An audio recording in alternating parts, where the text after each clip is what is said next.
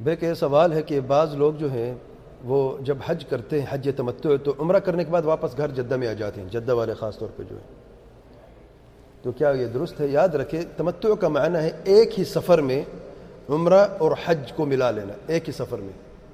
اور جب کوئی شخص اپنے گھر میں واپس آ جاتا ہے، تو اس کا سفر منقطع ہو جاتا ہے اور وہ باقی مسافر نہیں رہتا۔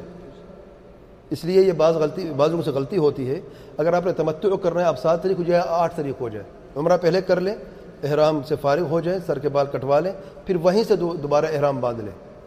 جو لوگ جدہ سے پہلے جاتے، عمرہ کر کے واپس جدہ میں آ جاتے ہیں، تو ان کا عمرہ منقطع ان کا تمتع منقطع ہو جاتا ہے۔ اب وہ دوبارہ سے تمتع کریں قیران یا افراد، یہ عمرہ ان کا ختم ہو گیا۔ اس کا عمرہ کا تعلق حج سے نہ رہا باقی، کیونکہ سفر ختم ہو گیا ان کا۔